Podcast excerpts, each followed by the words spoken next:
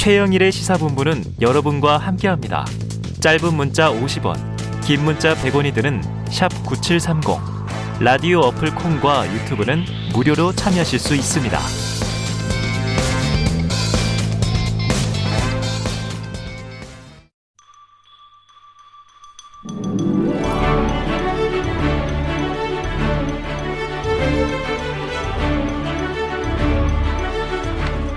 네, 매주 화요일에는 여야 정당 출입 기자들과 정치권 취재 이야기, 그 중에서도 취재 뒷이야기를 들어야 되겠죠. 오늘은 양병가 불사조 기자단으로 함께 보겠습니다. 야당 출입하는 경향신문의 박순봉 기자 그리고 여당 출입하는 세계일보의 최영천 기자 오늘도 두 분 나오셨습니다. 어서 오세요. 안녕하세요. 안녕하세요. 네. 자, KBS 일라디오 최영일의 시사본부 양재열 변호사가 대신 진행하고 있고요.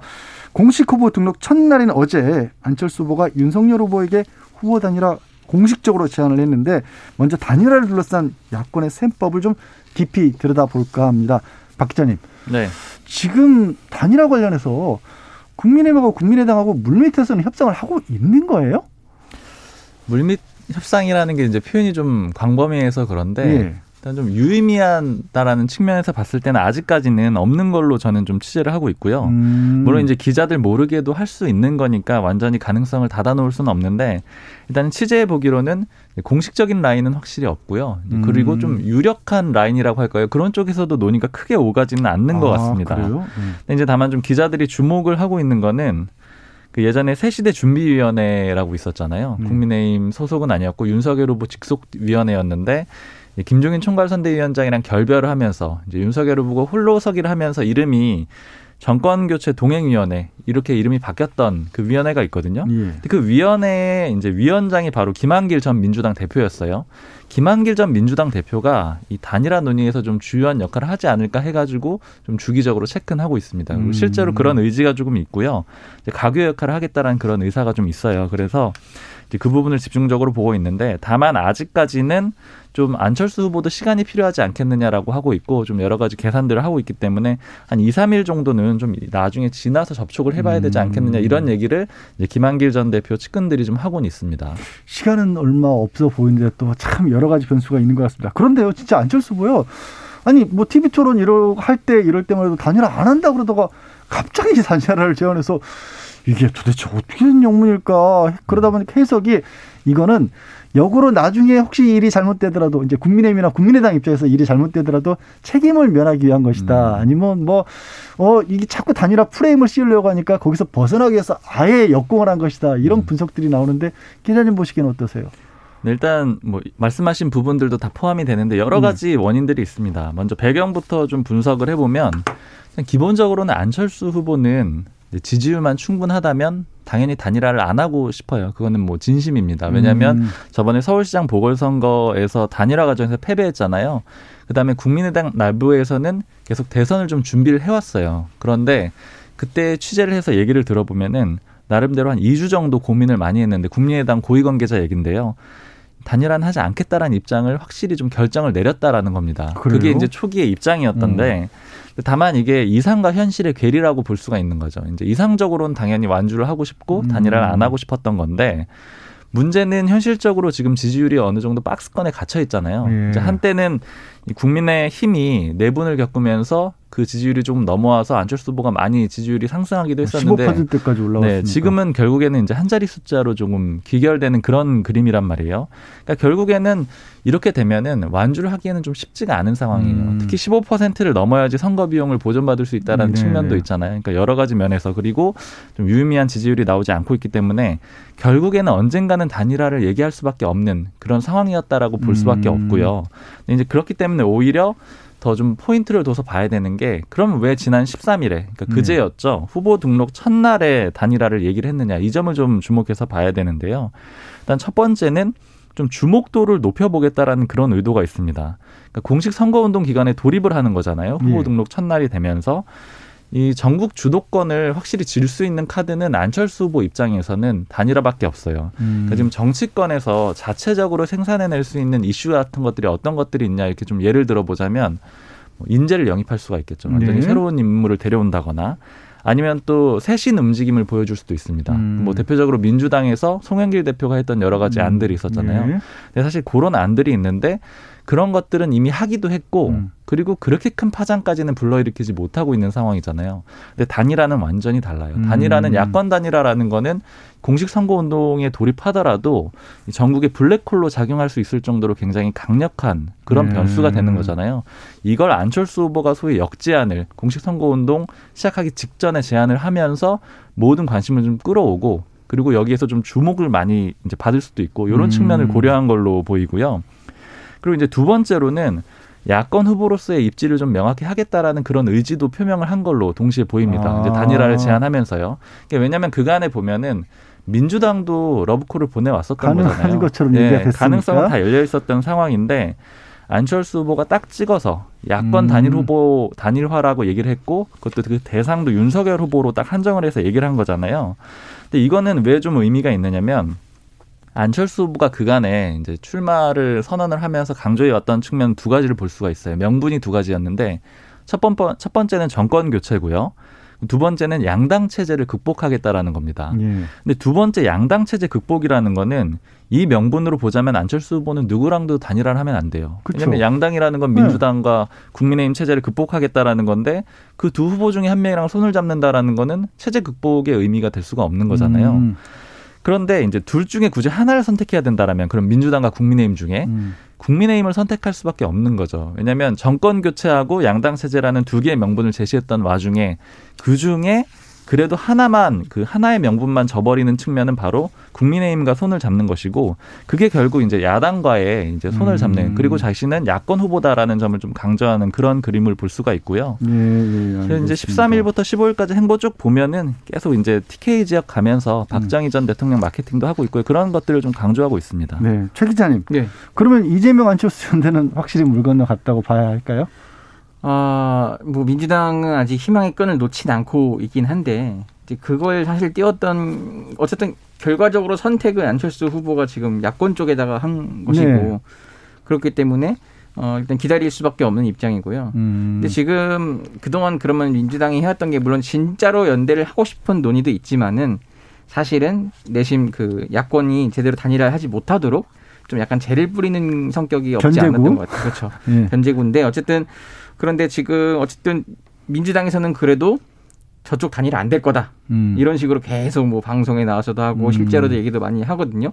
그게 그냥 단순히 견제 차원 얘기가 아니라 실제로 그렇게 돌아갈 수밖에 없다는 게 민주당 얘기거든요. 아 단순한 바람이 아닌 거예요? 네네. 음. 왜냐면은 그러니까 작년에 서울시장 선거 같은 경우에는 안철수 그 지금 후보에 그러니까 대안이 있었다는 거예요. 바로 음. 일 1년 뒤에 대선이 있기 때문에 아. 여기서 안 되더라도 한번 세게 걸고 안 음. 되더라도 이제 그 만약에 대, 그 서울시장 승리로 이끌었으니 다음 야권 대선 주자로 안철수 후보가 떠오를 수밖에 없다 이런 음. 대안적 성격이 있는데 지금은 만약에 지지율이 그만 그때만큼도 안 나오고 음. 이도저도 안 될 거기 때문에 안철수 후보 입장에서는 그냥 완주를 할 수밖에 없겠다. 그리고 뭐 안철수 후보가 없더라도 지금 어 국민의힘이 지지율이 어느 정도 잘 나오고 있기 때문에 네.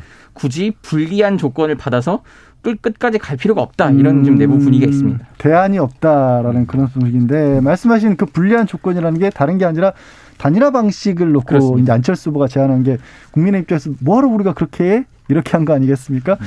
자, 마침 김재원 최고위원이 오늘 아침 라디오에서 여론조사 방식으로는 불가능하다 이렇게 말했는데요. 그 말은 직접 들어보시죠.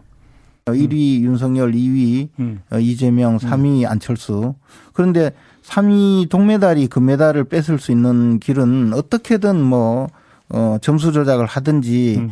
이런 방법을 생각하는 것 같아요. 그리고 만약에 이것을 음, 관철시킨다면 한번 기회가 올 수도 있다는 그런 요행수이고 혹시나의 문제가 아니라 불공정한 룰을 들고 나오는 거죠. 이미 결정되어 있는데 음. 그것을 어떻게든 뒤집어 볼 수 있는 방식으로 음. 어, 그러니까 이제 혹시라도 이렇게 하면 이재명 후보자의 지지자들이 몽땅 안철수를 선택하는 경우 네. 그렇게 됐을 때 내가 이길 수 있다는 그렇게 해서 이긴들 그러면 본선에서 어떻게 되느냐 이런 좀 전에 들으신 것처럼 아주 강하게 반대 입장을 표명하고 있거든요. 국민의힘에서는 이게 정의 어떤 일관된 입장이라고 봐야 할까요? 네, 전체적으로 국민의힘에서는 그게 이제 통일된 의견이라고 보시면 될 것 같아요. 후보 역시도 안철수 후보가 처음에 제안을 했을 때 윤석열 후보도 단일화 제안 자체는 이제 환영을 했지만 네. 그 여론조사에 대해서는 좀 안타깝다, 뭐 유감스럽다 음. 이렇게 표현을 했잖아요.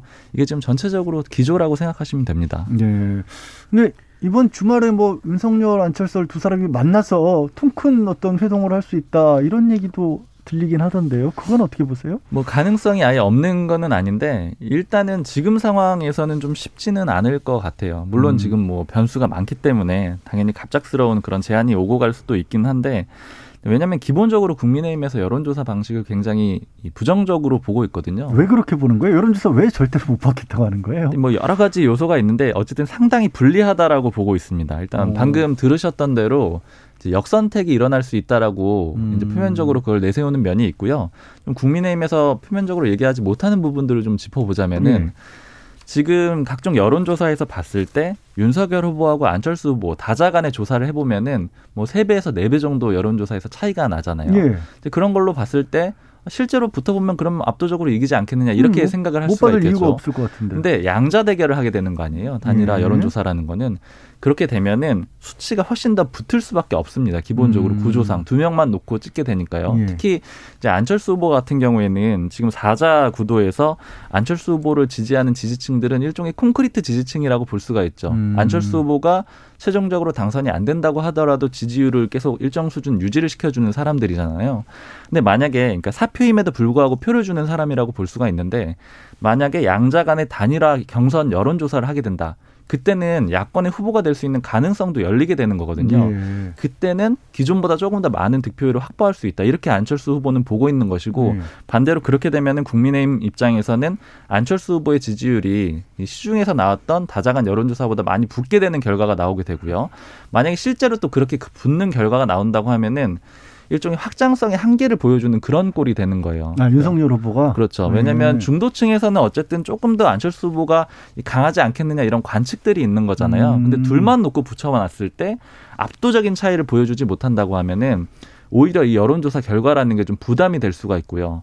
그리고 만약에 그렇게 해서 그런 여론조사 결과가 나온다고 하면은 그 다음에 더 부담이 되는 거는 이제 협상 과정입니다. 그러니까 음. 만약에 통큰 합의를 해가지고 예를 들어 지금 가장 가까이 있는 게 뭐 내각을 어떻게 배분을 하느냐, 아니면 뭐 공동 정부를 구성을 하느냐, 혹은 또 지방선거 공천권을 어떻게 나누냐 이런 문제일 텐데 통큰 합의를 하면 그래도 좀 깔끔하게 갈 수가 있는데 예를 들어서 뭐 7대 3, 6대 4 이런 식으로 여론조사 결과가 나오게 된다. 음. 혹은 윤석열 후보가 그렇게 해서 이기더라도 그렇더라도 그 수치에 비례하는 만큼의 지분권을 요구하게 될 거잖아요.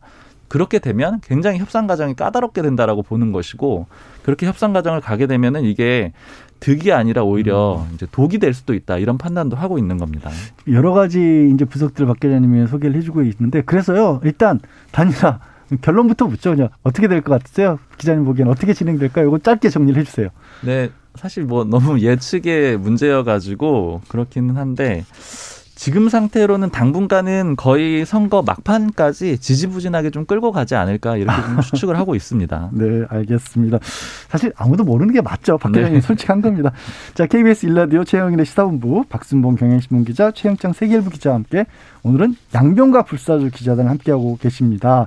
최 기자님한테 계속해서 제가 질문을 못 드렸는데 네. 자, 민주당 얘기로 좀 돌아가 보겠습니다. 민주당이 주술, 신천지, 폭탄주 이런 단어들을 쓰는 선거 유세 전략을 표기로 했다 이런 문건이 공개됐다고 하는데 이건 무슨 얘기예요? 제가 이제 어제 밤늦게 자료를 하나 입수해서 네. 단독 보도를 했는데요. 그러니까 오늘부터 공직 선거 운동에 들어가잖아요. 양당이 모두.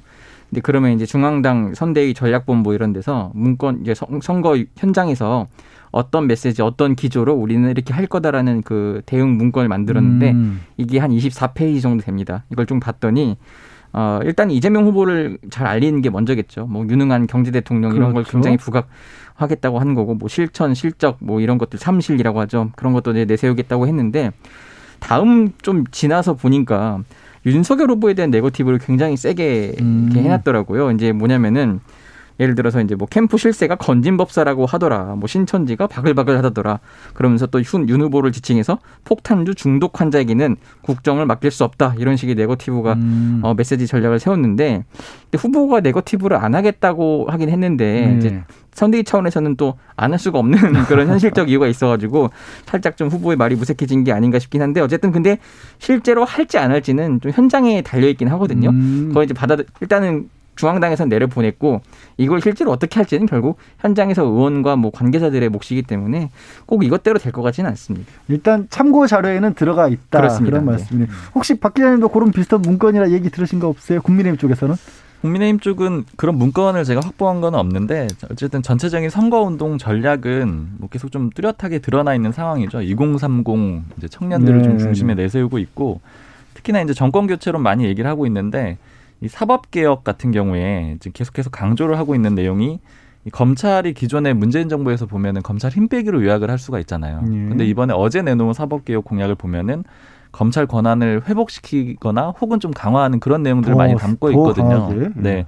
아, 그리고 또 뭐 원전을 이제 다시 좀 가동을 시키겠다라던가 네. 건설을 재추진하겠다라든가 이런 측면들 같은 경우에는 이제 모두 다 정권 교체론에 초점이 있다라고 보시면 될 것 같아요. 음. 그리고 이제 슬로건 내세우는 게 국민이 키운 윤석열 이런 식의 내용인데 아마 이 TV 광고가 오후 저녁쯤에 이제 공개가 됐는데 그런 내용으로도 담겨 있거든요. 그러니까 네. 그런 것들도 마찬가지로 이 국민들이 불러왔다. 그리고 정권 교체의 기수다. 이런 음. 점을 계속 강조할 걸로 보입니다. 아, 오늘 그러고 보니까 공식 선거 운동 시작되면 양당 후보들의 TV 광고 같은 걸 또 오늘 또 볼 수가 있겠네요. 네. 그것도 한번 지켜봐야 되겠네요. 6시 11분에 공개를 한다고 하더라고요. 근데 음. 이제 그때까지는 엠바고라고 해서 구체적인 내용 말씀을 안 드렸습니다. 알겠습니다. 자, 이게요. 보통 대선하면 사실 지금 22일 남았는데 벌써 그전에는 한 한 달 정도면은 웬만하면 누가 되겠다 이거 국민들이 알았거든요. 근데 지금은 정말로 저도 모르겠어요. 결국엔 아마 숨은 표심이 어느 쪽에 더 많이 있느냐 그 표심을 또 찾아와야 된다. 이쪽에 각 당에 이 관심사가 쏠려 있을 것 같은데 어 양당에서는 이른바 샤이 뭐 shy 이재명, shy 윤석열 얼마만큼이나 있다고 각 당이 보고 있을까요? 요거는 뭐 최 기자님부터 말씀해 주실까요? shy 이재명이라는 표현이 좀 잘 어울릴지 모르겠는데 분명히 있다고 보고 있더라고요. 음. 그제 개인적인 생각도 있는 것 같은데 예. 어제 이제 만난 선대위 고위 관계자도 있다고 이렇게 판단을 하고 있고요. 그러니까 아무래도 과거 형수 욕설 이런 것들은 이제 뭐 당 내부 경선에서부터 나오고 또 야권에서도 계속 공격을 하고 있기 때문에 특히 여성 유권자들이 이 후보에 대한 이미지가 좀 좋지 않은 게 현실적인 게 있긴 음. 하지만 그래도 지금 이재명 후보가 내세운 슬로건이 있지 않습니까? 나를 위해. 근데 실제로 젊은 층에서 이익 투표를 하는 그 현상들이 있는데 어. 곰곰이 한번 따져봤을 때 그러면은 누구를 뽑아야 내 개인적인 이익이 더 나을까라는 진짜 현실적인 판단을 할 수밖에 없다는 거예요. 음. 그럴 때 있어서 이제 이재명 후보로 좀 마음이 기울 수도 있는데, 근데 문제는 그 과거 이제 여성들에 대한 그 혐오 발언이 있었던 것 때문에 어좀 쉽사리 내가 겉으로는 이재명 후보를 지지한다 한다고 쉽게 얘기할 수는 없고 그리고 남들한테도 쉽게 권유할 수는 없는 그런 점이 있다고 하고 그리고 음. 또 어제 만난 분이 그 호남을 갔다 왔는데 예. 의외로 호남에서도 그 약간 샤이 이재명 뭐 어. 그런 게 좀 그눈 그래요? 있다고 해요. 어. 그렇기 때문에 그분도 이제 어쨌든 이낙연 지금 전 대표가 총괄 선대위원장으로 왔잖아요. 예, 예. 오늘도 지금 광주에서부터 지금 출발을 해가지고 선거 운동을 하고 있거든요. 그런 점을 이제 호남 특히 유권자들 다시 다독이면서 음. 그래도 민주당 그래도 이재명 후보를 좀 뽑아달라 이렇게 하면은 결국은 투표 날 투표장에 가면은 이재명 후보를 뽑지 음. 않겠냐. 그래서 박빙 속에 우세를 할 수 있다 이런 음. 좀 자신감이 있는 것 같습니다. 그런 기대를 하고 있다. 국민의힘은 또 shy 여기 거기도 shy가 있어요? 그러니까 사실 이 shy 모모 예전에 이제 shy 보수란 예. 단어에서 시작이 됐던 거잖아요. 제가 2017년 대선 때 취재할 때는 이게 굉장히 화두였습니다. shy 음. 보수가 있느냐 없느냐 기자들도 항상 물어보고 그리고 이제 당 관계자들도 그거에 대해서 여러 가지 의견을 내고 그랬었는데 이번에 취재하면서는 제가 shy 보수 내지는 뭐 shy 윤석열 이런 표현을 한 번도 들어본 적이 없거든요. 그러게요. 예. 그러니까 그 얘기는 뭐냐면은 shy 모모 이런 표현은 상황이 안 좋을 때 나온 얘기예요. 그러니까 음. 그만큼 지금 지지율이 좋지 않을 때 음. 어떤 좀 예상치 못한 곳에서 다른 새로운 지지율 확보가 가능하겠느냐 이런 좀 기대를 가지고 하는 얘기들이거든요. 그러니까 그만큼 국민의힘에서는 지금 상황을 좀 낙관적으로 보고 아, 있습니다. 굳이 우리를 왜 감추겠냐? 우리가 왜 부끄러워? 뭐 이런 네. 얘기가 되겠네요. 자, 최 기자님. 네. 근데 어제 이재명 후보 최측근으로 보이는 저 정성호 선대위 총괄 특보단장 있으시죠? 예, 예. 그분이 이제 대선 승리하면 유승민 전 의원도 내각에 기용할 수 있다 이렇게 얘기를 했어요. 이게 그냥 뭐 얘기하다가 나온 건지 아니면 정말로 뭔가 뭔가 접촉이 있거나 아니면 진짜 현실적으로 가능하긴 한 건지 그거 좀 궁금하기도 하더라고요. 그러니까 실제 막 접촉이 있고 그런 건 아니긴 그런 건 한데 아닌 것 같아요. 그러니까 이재명 음. 후보가 그 의지가 강하긴 합니다. 그러니까 이제 진영을 떠나서 적어도 음. 그러니까 예를 들어서 우리가 평소에 이제 안배를 했던 지역 안배라든지 좀 뭐 여성 관료를 더 늘린다든지 이런 것은 신경을 쓰긴 할 텐데 예. 적어도 능력에 있어서 우리 진영이 아니라고 해서 그 등용을 안 하는 건 절대 내 뭐 이재명 정부 혹은 뭐 민주당 정부에서는 있어서는 안 된다. 이게 굉장히 음. 강하기 때문에 뭐 유승민 전 의원이 동의만 한다면 그 정성호 의원 발- 발언에도 깔려 있더라고요 배경이 예. 동의만 한다면 같이 할 수 있다 음. 이러는데 근데 쉽게 사실 그 국민의힘 쪽에서 동의를 할 수 있을지 그건 좀 모르겠긴 한데 어쨌든 뭐 그러면 이재명 후보가 만약 대통령이 되면은 음. 그 정도로 노력을 아, 뭐 하겠다는 의지를 전체 통합을 예. 위해서 그런 보여준? 거죠. 지금 자꾸 국민의힘은 뭐 갈라치기를 하거나 뭐 음. 세대 분열을 약간 조장하는 선거운동 방식이 있는데 예. 그걸 더 의식해서인지 이재명 후보나 민주당은 계속 통합 메시지를 내고 있더라고요. 네, 지금 근데 그 최기자님 뭐 마저 여쭤볼게요. 이재명 후보가 요즘 부산을 짝사랑한다. 오늘 네. 공식선거 운동 첫 시작도 오늘 0시에 부산항 찾는 걸로 시작을 했거든요. 맞습니다. 예, 이게 왜 그러신 거예요? 그러니까 1월 1일 그 새해 첫 일출도 부산에서 했고 예. 그 지방 다니던 메타버스도 부산에서 했는데 그 지금 PK 민심이 많이 요동치고 있다고 합니다. 지금 계속 그 오거돈 전 시장 사건 때문에 굉장히 PK 여론이 안 좋았다가 네. 어, 지난주에 문재인 대통령이 갑자기 나선 일이 있는데 예, 예. 그래도 PK에서 문재인 대통령에 대한 지지가 어느 정도 아직도 있는 편이라서 음, 지금 그거를 이제 공을 다시 들이기 시작하면은 그 영남 쪽이 다시 움직일 수한번 있다. 더 지지를 보내줄 네, 것이다. 이런 것 때문에 전략적으로 어, 많이 좀 민주당이 공을 들이고 있습니다. 네, 알겠습니다. 오늘 두 분 말씀은 여기까지 들어야겠네요. KBS 일라디오 최영일의 시사본부 박순봉 경향신문 기자, 최영창 세계일보 기자와 함께 오늘은 양명과 불사조 기자단으로 함께했습니다. 두 분 말씀 고맙습니다. 감사합니다. 감사합니다.